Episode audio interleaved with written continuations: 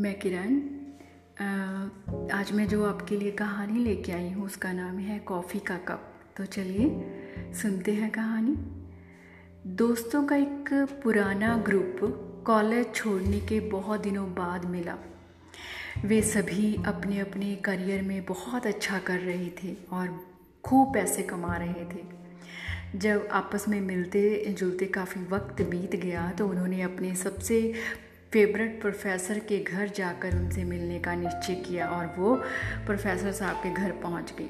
Professor साहब ने उनका, सभी का बहुत स्वागत किया और बारी बारी से उनके काम के बारे में पूछने लगे।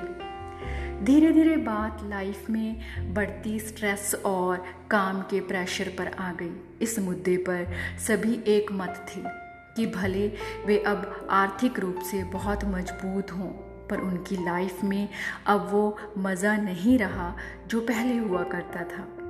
प्रोफेसर साहब बड़े ध्यान से उनकी बातें सुन रहे थे। वे अचानक ही उठे और थोड़ी देर बाद किचन से लौटे और बोले डियर स्टूडेंट्स मैं आपके लिए गर्मा गर्म कॉफ़ी लेकर आया हूँ, लेकिन प्लीज़ आप सब किचन में जाकर अपने अपने लिए कप्स लेते आइए। लड़के तेज़ी से तेज़ी से अंदर गए और वहाँ पर तरह तरह के कप रखे हुए थे। सभी अपने लिए अच्छे से अच्छा कप उठाने में लग गए। किसी ने क्रिस्टल का कप, शानदार कप उठाया तो किसी ने पोर्सिलेन का कप सिलेक्ट किया तो किसी ने शीशे का कप उठाया।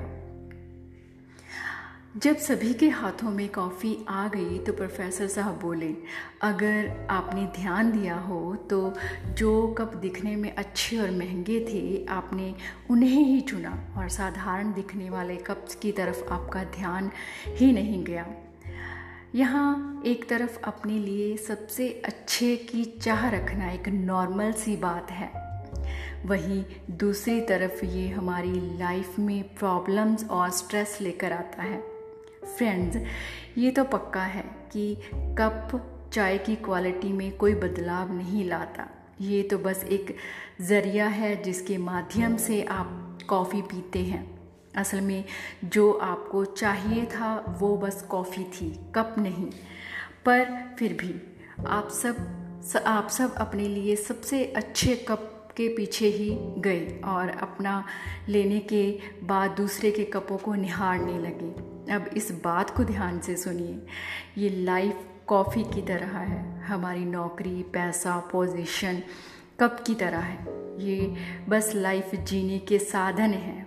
खुद लाइफ नहीं है। और हमारे पास कौन सा कप है? ये ना हमारी लाइफ को डिफ़ाइन करता है और ना ही उसे चेंज करता है। कॉफ़ी की चिंता करिए कप की नहीं।